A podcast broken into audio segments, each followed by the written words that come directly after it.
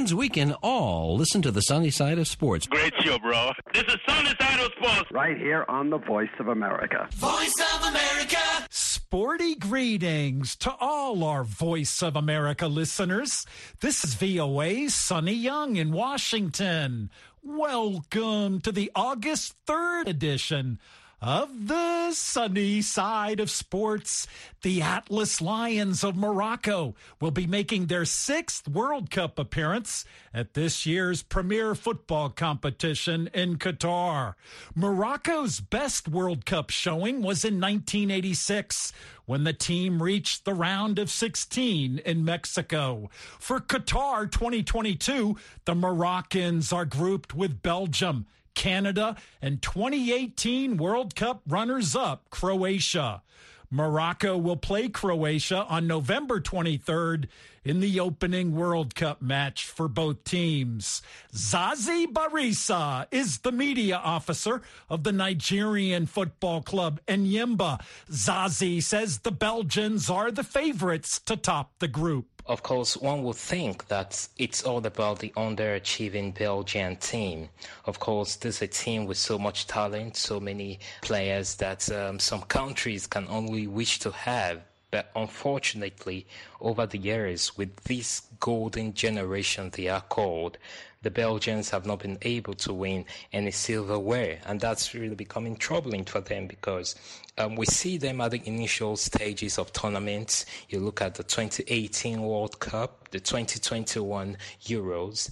They have a clean sweep in the group stage, but only falter when the crucial stages come around. So this is yet another opportunity for them. Of course, they are expected to have another clean, clean sweep in this particular group and um, emerge winners of this group. I won't be surprised if they are able to pick all nine points as they have done in the last two major tournaments. But what would really define this Belgian side would not be what they do in the group stage, but what they do after the group stage. There is also Croatia. Of course, you want to consider them because of their exploits at the 2018 World Cup, where they finished um, the second best team in that um, tournament. But so many have felt that it was just a lucky ride for Croatia at the 2018 World Cup.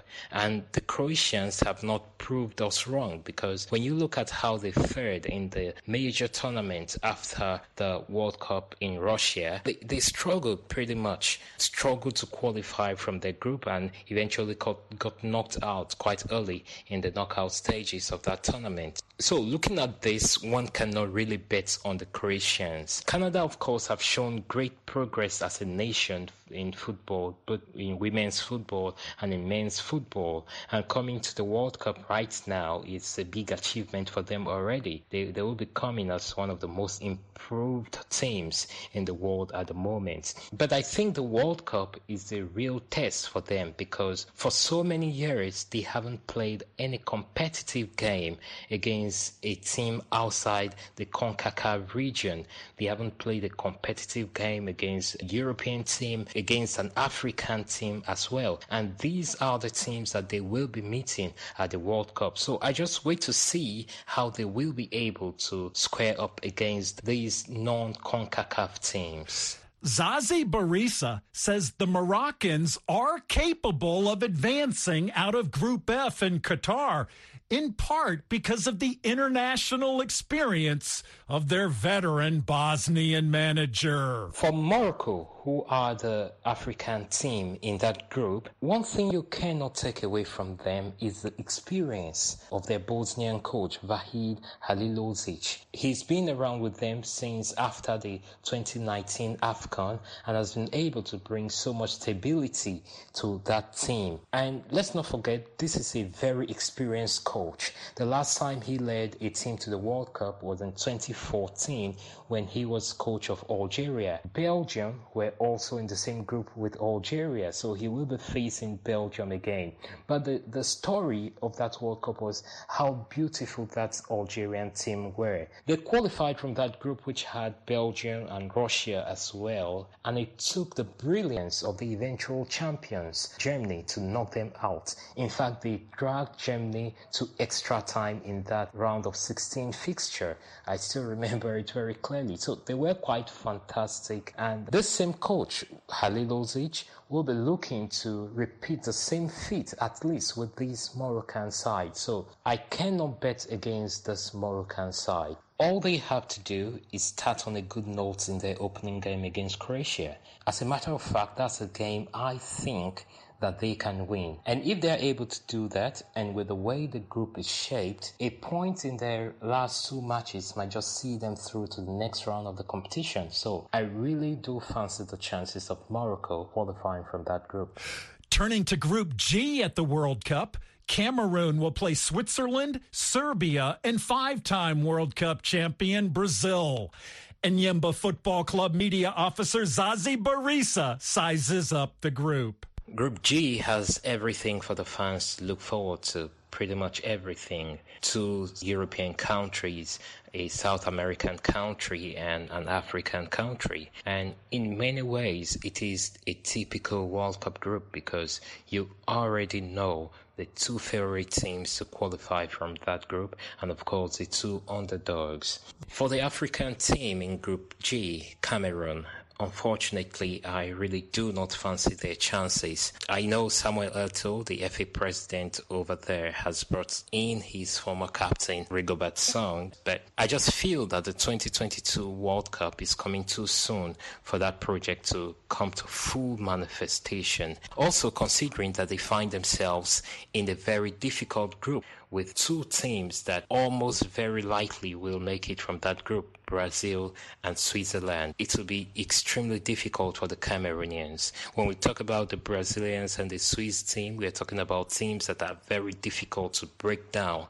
And when Minos come up against these teams that are not just good teams, but are also very difficult to break down, then it's almost very unlikely that uh, there will be an upset. I will be glad if the Cameroonians can prove me wrong and upset the Swiss team and maybe the Brazilians. But I just think that this group is a bit too difficult for this promising Cameroon team to navigate.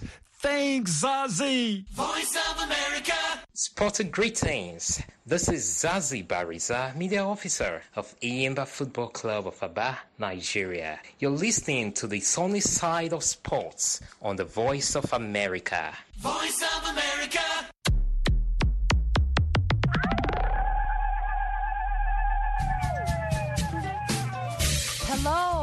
This is Heather Maxwell, host of Music Time in Africa. Join me every Saturday and Sunday for an hour of awesome African music. Wake up. Dance this music. Like to stay on top of new music trends? Breakout artists? New releases? Maybe you just love the classic styles and artists of the past.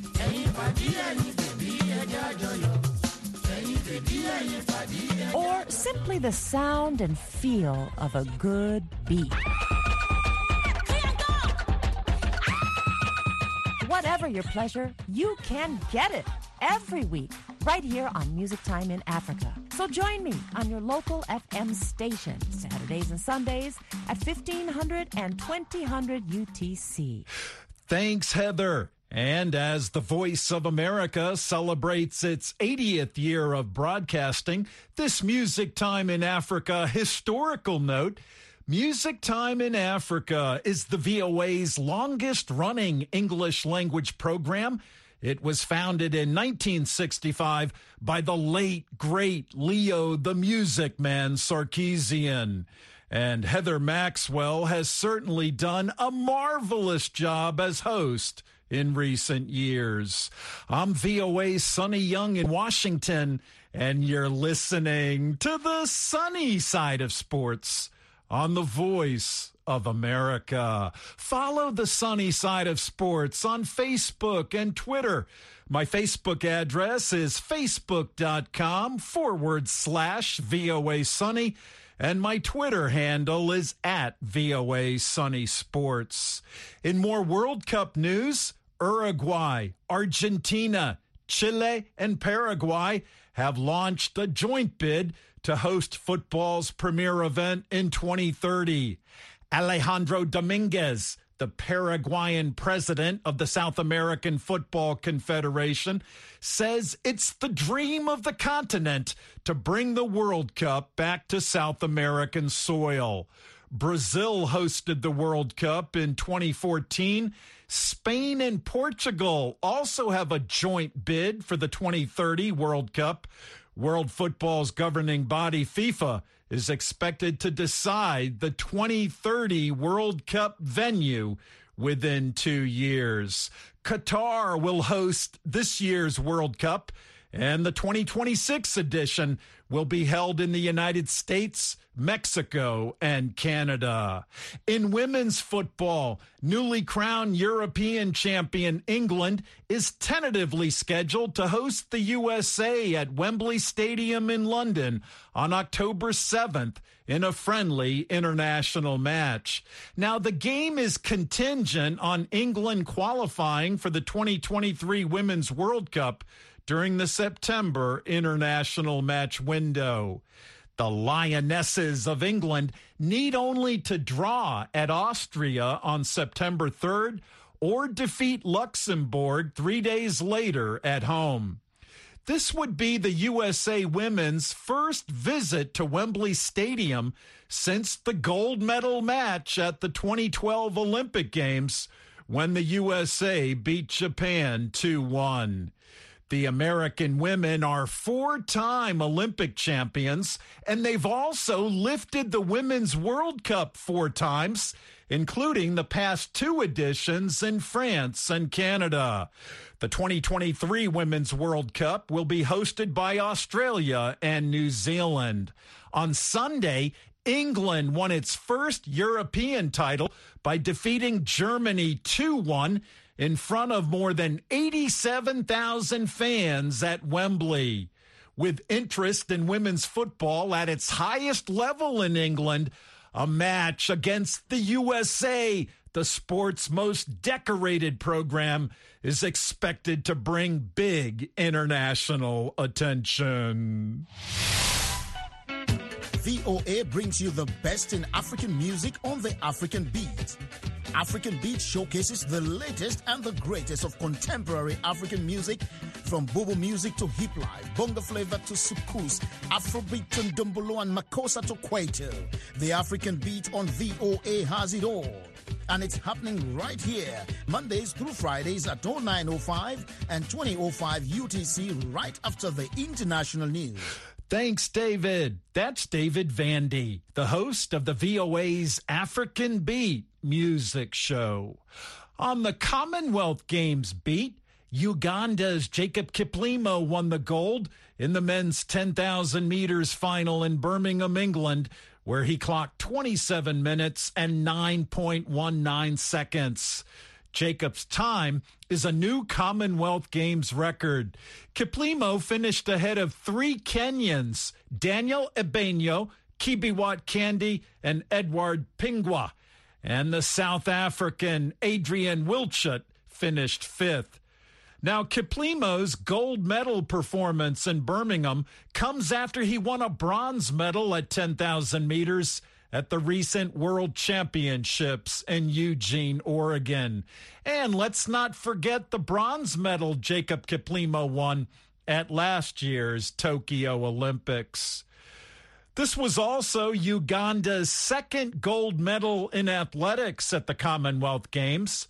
Victor Kiplangat won the gold in the men's marathon on Saturday in a time of 2 hours, 10 minutes, and 55 seconds. Meanwhile, Trinidad and Tobago cyclist Nicholas Paul won a gold medal and a silver medal at the Commonwealth Games. It was Trinidad and Tobago's first cycling gold since 1966. Paul says his main goal now is to win a medal at the Olympics for Trinidad and Tobago. An Olympic medal would add to the hardware recently awarded to Trinidad and Tobago's men's relay team. Last month, the four men received their 2008 Olympic gold medals following Jamaica's disqualification. VOA's Gwen Outen has the details. Sporty greetings, Gwen. Sporty greetings, Sonny. Let's rewind to the Beijing Olympic Games in 2008. Sprinters Aaron Armstrong, Keston Bledman, Marc Burns, and Emmanuel Callender ran the 4 by 100 meter relay for Trinidad and Tobago. Their performance won them silver, with a finish nearly one second behind the gold medal winning team of Jamaica that included sprinting legend Usain Bolt. Fast forward almost a decade later to a doping investigation conducted by the International Olympic Committee. A frozen blood sample found that Nesta Carter, who ran the leadoff leg for Jamaica, tested positive for a banned substance. As a result, the IOC stripped Jamaica of its gold medal, and the team of Trinidad and Tobago were crowned the new Olympic champions. Last month, the four athletes received their gold medals at the Olympic Museum in Lausanne, Switzerland, 14 years after they crossed the finish line in Beijing. And sprinter Aaron Armstrong called winning gold a historic victory for their home country. Uh, it's, it's, it's, it's big. I think we uh, it's the third gold medal for the country. So being it's a small country, for us to bring this kind of joy and bring this kind of recognition back to the country is always a great feeling. And we know the people of Trinidad and Tobago, the kids, you know, our families, uh, is going to really be celebrating us because it's a huge moment in history for the country.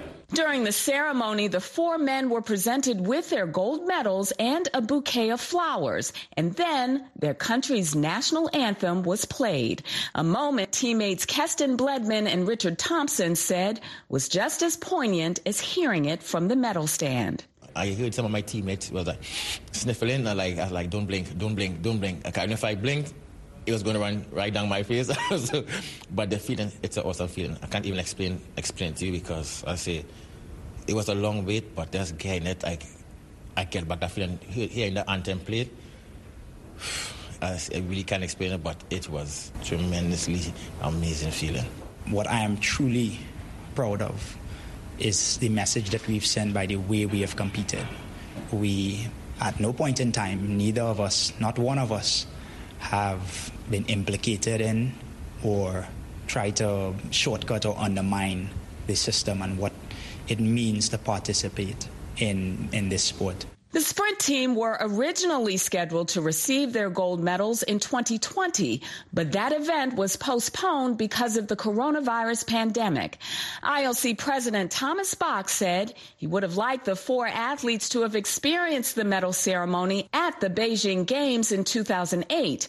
And while the July ceremony recognized and celebrated the four men for their gold winning performance, Thomas Bach added the event also sends a message that clean athletes will be protected. It is a clear warning uh, to all the cheats uh, never feel safe. And uh, it's a warning to them that uh, we are not uh, giving up, uh, but that we are using the latest methods which are available in science to catch them, even if they, at the time, may have thought uh, they have found something which uh, could not be detected. So the clear message is never feel safe.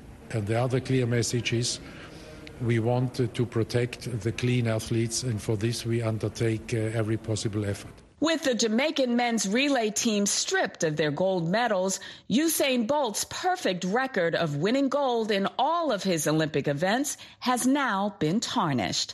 Trinidad and Tobago have participated in 16 summer and three winter Olympic Games. And now the dual island Caribbean nation has won three gold medals, all of them in track and field. And that is all from me, Sonny. Back over to you.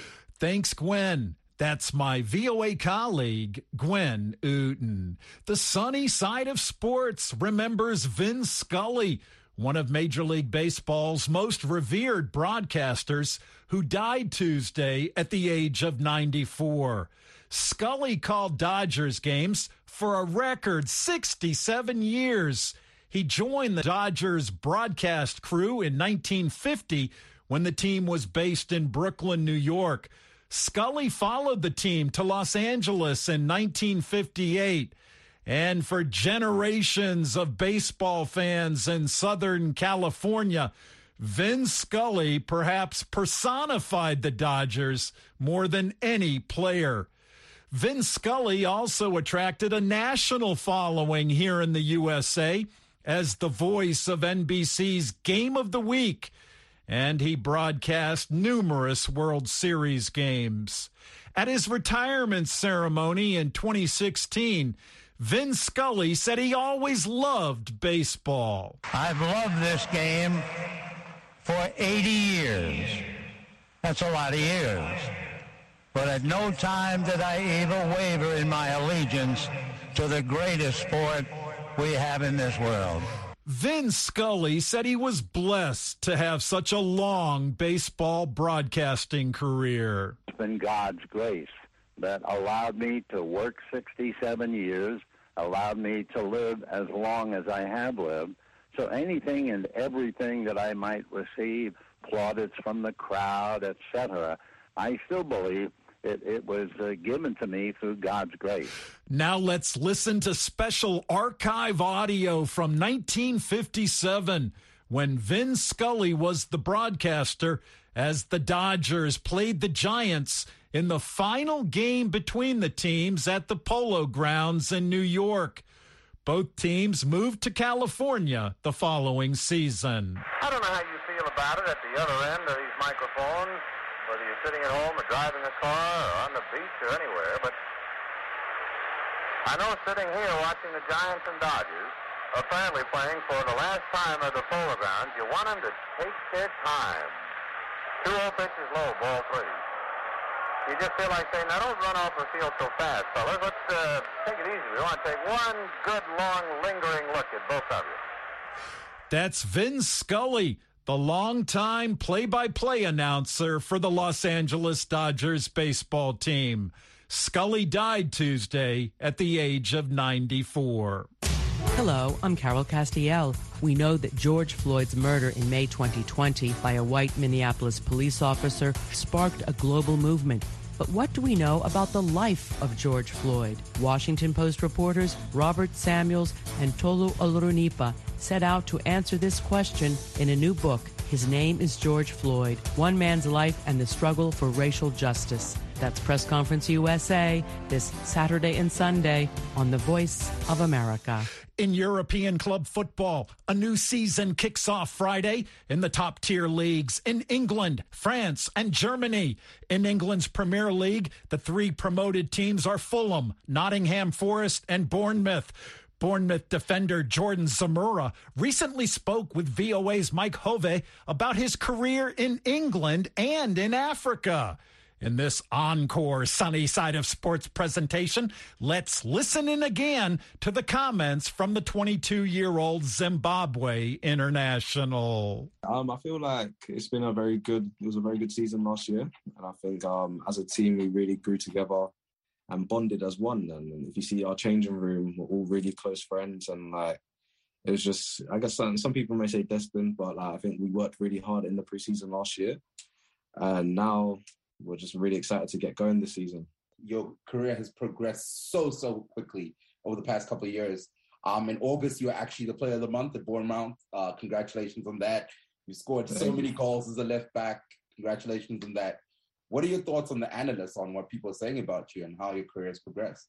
Um, of course, it's flattering. It's nice to hear and stuff like that when people speak well of you. Of course, that's human nature.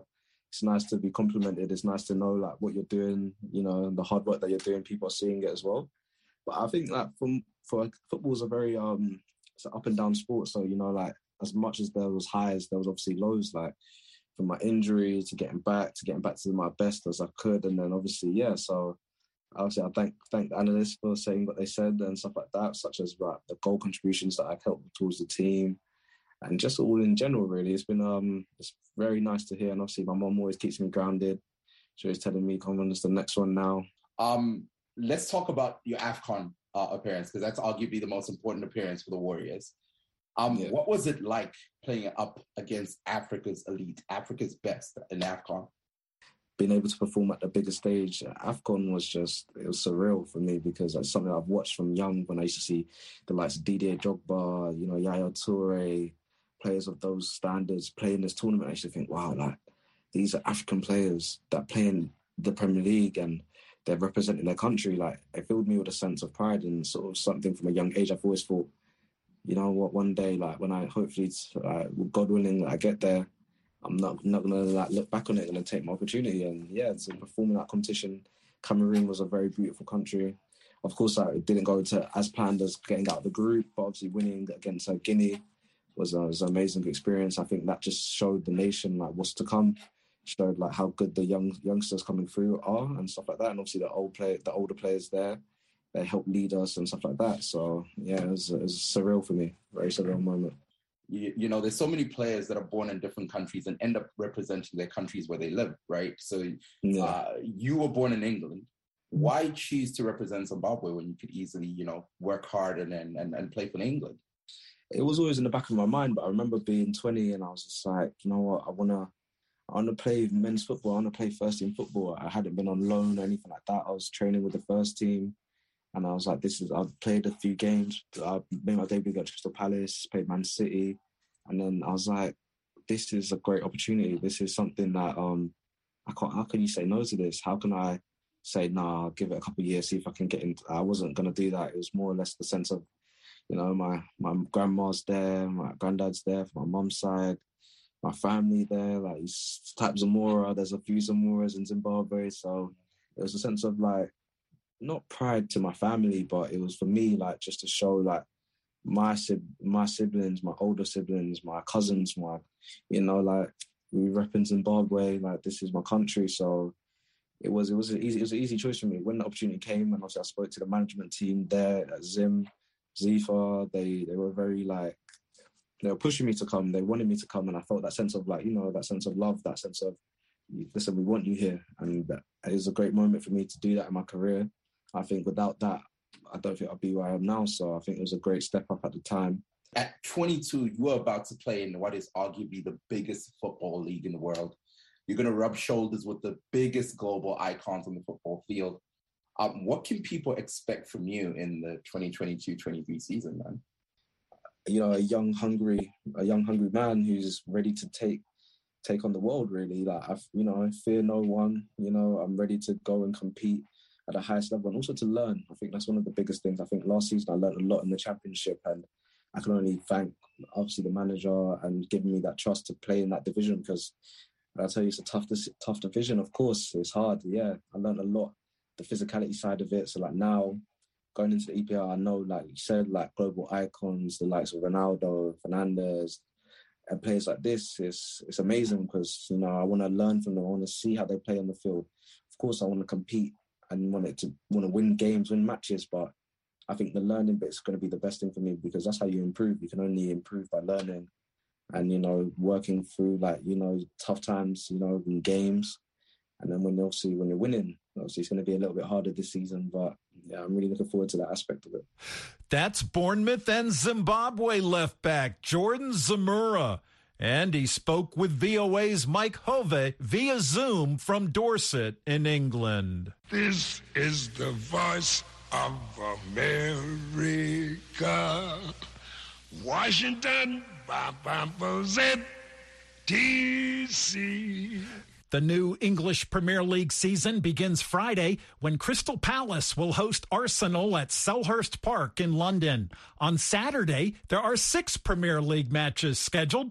Jordan Zemura and Bournemouth are at home against Aston Villa. Fulham will host Liverpool. Leeds United is at home against the Wolverhampton Wanderers. Newcastle will host Nottingham Forest. Tottenham Hotspur will take on visiting Southampton, and Everton will host Chelsea.